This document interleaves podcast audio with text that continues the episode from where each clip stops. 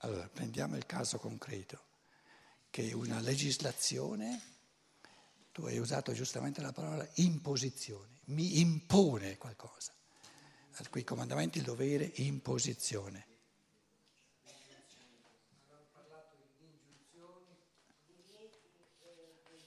Sì, mi ingiunge, però mi impone. Imposizione è ancora più, più, più concreto, imposizione. Mi impone qualcosa.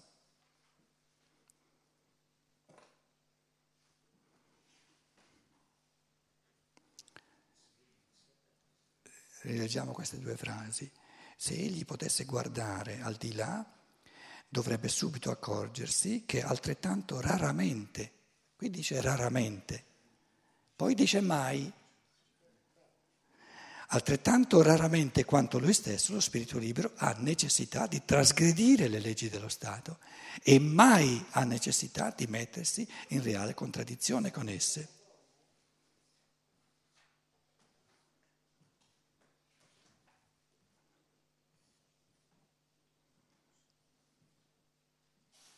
Se io ho il, ho il convincimento che nessuno Stato di questo mondo ha il diritto di impormi qualcosa, di ingiungermi qualcosa, di farmi dovere di qualcosa, di comandarmi qualcosa, considero tutti i tentativi, anche in chiave legislativa, di uno Stato di impormi qualcosa, eccetera, come qualcosa che non mi riguarda.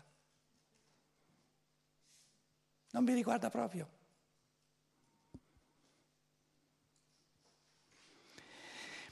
Però se tu vieni acciuffato che non fai ciò che lo Stato ti impone di fare, finisci in prigione.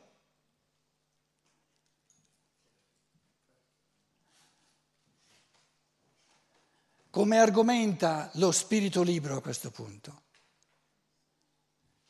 Meglio libero in prigione che non libero fuori, perché la libertà è comunque sempre il meglio.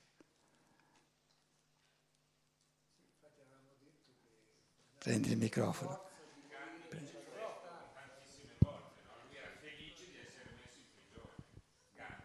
Eh, certo. Diceva, finalmente mi mettete in prigione così sono libero di pensare senza che nessuno mi disturbi.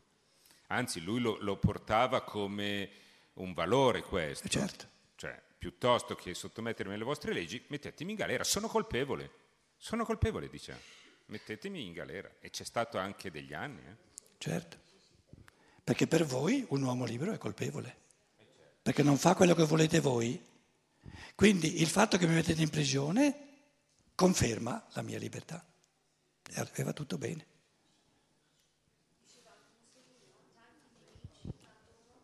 Chi è che parla? Chi è che ha parlato, scusate? Buonasera. Tra le altre cose vi siete dimenticato di scrivere tasse. Eh, noi siamo schiavi Scusa, del eh. Dio denaro. Guarda che noi le tasse le abbiamo affrontate, tu non c'eri. Perdonami. allora, lo, riassumo, riassumo il discorso. Riassumo il discorso, ci risparmiamo. Le tasse sono ingiunzioni camuffate, no, sono, sono divieti camuffati in doveri. Ma il fatto di presentarle come un dovere è un camuffamento. La realtà non camuffata è un divieto. Al nord della Germania, in un seminario, l'ho, l'ho raccontato qui, abbiamo discusso su questa mia tesi e c'erano dei mm, Rechtsanwälte, Ehm, dei giuristi, degli avvocati eh, tra i partecipanti e dicevano ma come eh, pagare le tasse è un dovere, un'ingiunzione, una, una cosa da fare, non è un, un divieto. E io ho insistito no, no, no, no, se noi esprimiamo questo cosiddetto dovere o ingiunzione in, nel suo contenuto negativo di ciò che è proibito, la cosa diventa subito pulita. Allora, poi io ho scritto la lavagna i tassi in Germania, mi hanno riso tutti dietro perché in Italia sono diversi. Quali sono le tasse in italiano? Eh, una tassa fondamentale. L'IVA quanto è? 21. In Germania abbiamo 7 e 19%. 7%, 19%. Allora, il 21%. Cioè, ta- tu devi pagare una tassa su una, una, sui redditi del 21%. È un dovere?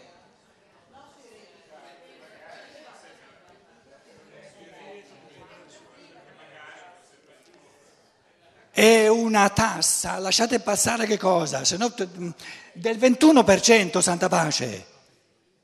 Oh, se io dico è una cosa che devi fare, il pensiero è bacato, non è pulito, è sfocato.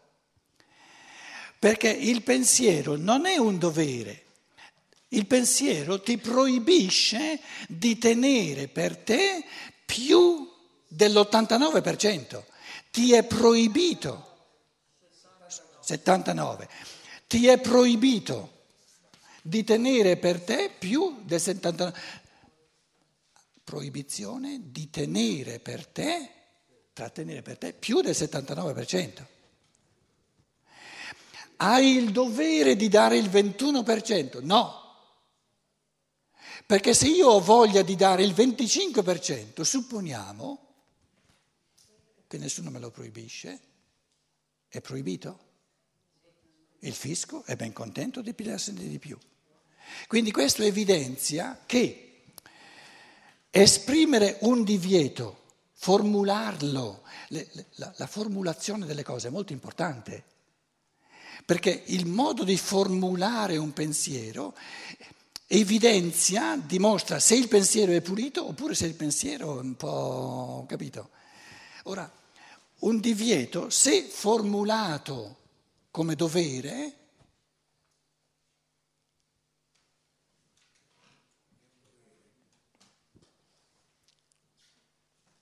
diventa immorale. Perché ogni dovere è immorale, ogni dovere è un soverchiamento dell'individuo.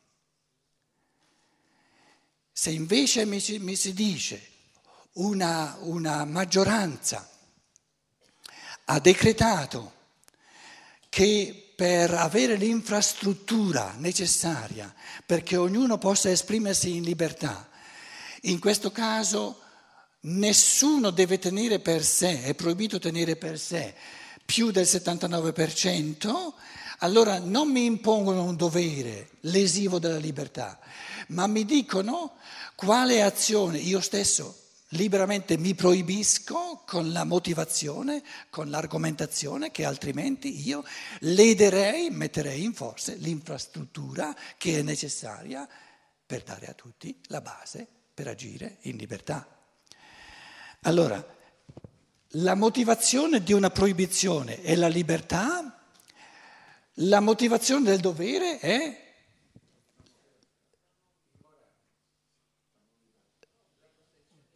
il soverchiamento della libertà. La differenza è abissale. Quindi quando uno mi dice devi, mi sento aggredito nella mia libertà. Se uno mi dice facendo questa azione tu ledi la tua libertà, la metti in pericolo, la metti in forza e quella degli altri, allora io mi, mi, mi sento portato a rifletterci, ah sì, in effetti è vero. Se ognuno, eh, come dire, eh, tiene per sé il più possibile e dà alla collettività il meno possibile, scalziamo, togliamo a tutti la base necessaria per poter vivere eh, liberamente, poter esprimersi e in una società complessa come la nostra, insomma, ci vogliono miliardi per, per l'infrastruttura. Posso? Posso tornare un momento al... Dove sei? Sulla sono mano. Qui, sono qui, sono qui. Ho sentito prima una persona che parlava di Gandhi e noi non siamo tutti Gandhi, fortunatamente o sfortunatamente. Diventiamolo? Diventiamolo. Però voglio dire che è vero che il potere ha paura della libertà dell'individuo, perché ovviamente nel momento in cui l'individuo cessa, diventa libero, ovviamente lui perde la possibilità di, di, di comandare o di fare questo. Ma è altrettanto vero che l'individuo Ma ha paura. nell'altro? È altrettanto vero che l'individuo È ha- altrettanto vero. che l'individuo ha la paura Vengo giù perché adesso siamo in, siamo in fase di discussione, sono già quasi le 10. Allora, È altrettanto vero che l'individuo ha paura della libertà, per il semplice fatto che bisognerebbe cambiare mente. L'individuo considera che la libertà gli debba venire dal di fuori, non dal di dentro.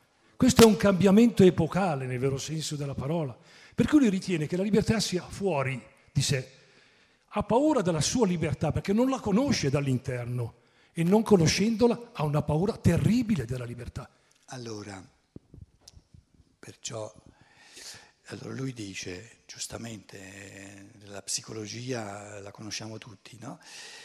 Eh, quando una persona si sente non libera, non pensa normalmente a se stesso, che la libertà o la creo io o non la posso.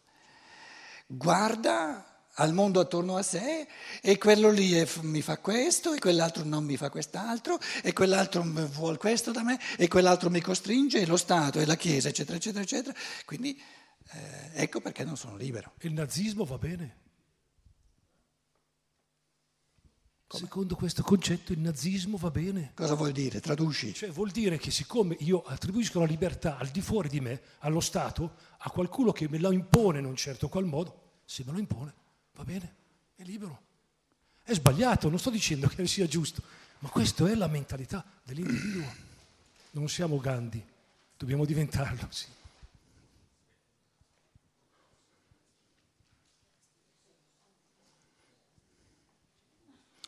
Allora, diciamo che la contraddizione intrinseca della coscienza umana è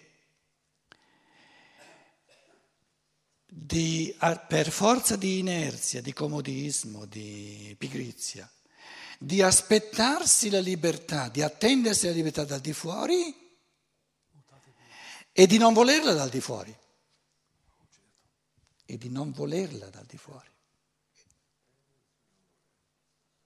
Mutate menti, bisogna... E lo chiamo la contraddizione intrinseca alla coscienza umana. Quindi il primo passo è quello di rendersi conto che c'è questa contraddizione.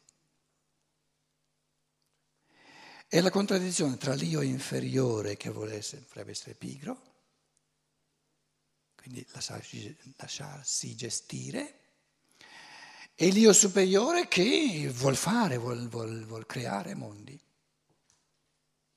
Quindi non sopporta una gestione dal di fuori.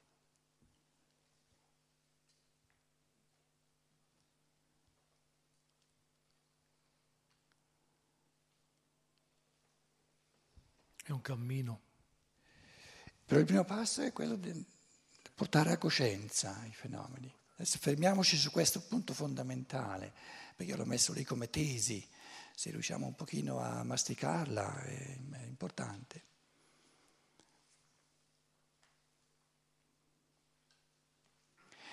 Perché in fondo, diciamo, questo attendersi, questo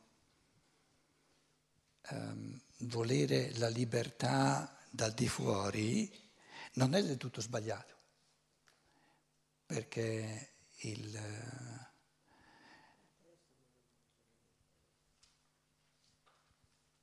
perché il mondo mi deve lasciare libero.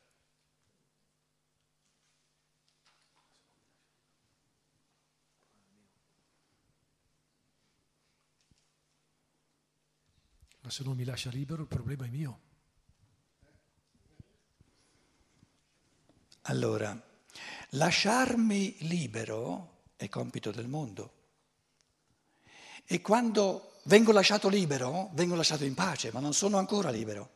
Quindi c'è una differenza tra venire lasciato libero e diventare libero. Diventare libero significa diventare sempre più creatore, sempre più creare mondi sempre nuovi a tutti i livelli, in tutti i campi della vita. Però questo presuppone che il mondo circostante, mi lascino libero. Pace, sì, beh, non esiste mi lasci libero. Mi freilass in tedesco c'è questa, questa sfumatura. Mi crei le basi. Mi crei le basi necessarie perché io possa essere libero. Sì, ma anche mi lasci in pace.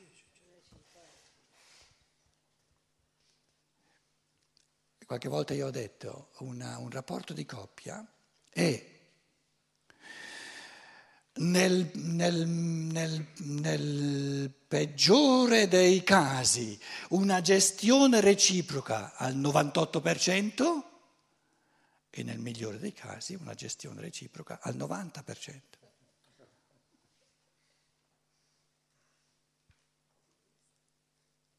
Cosa ne dite voi? È così. Se no non ci sarebbe una, una percentuale così stratosferica di divorzi, scusate. Diventa un'asfissia reciproca, un asfissiamento reciproco. Questa sera una coppia mi ha detto, sì, noi siamo arrivati al punto da darci un pochino più spazio a vicenda. Bene, bene, ho detto, bene, bene.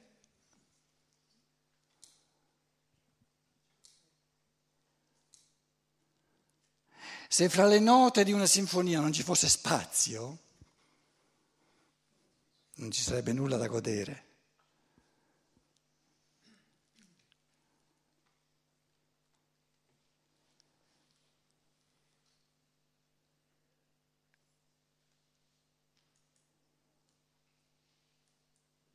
Se l'amore creasse una unità, sarebbe la fine dell'amore.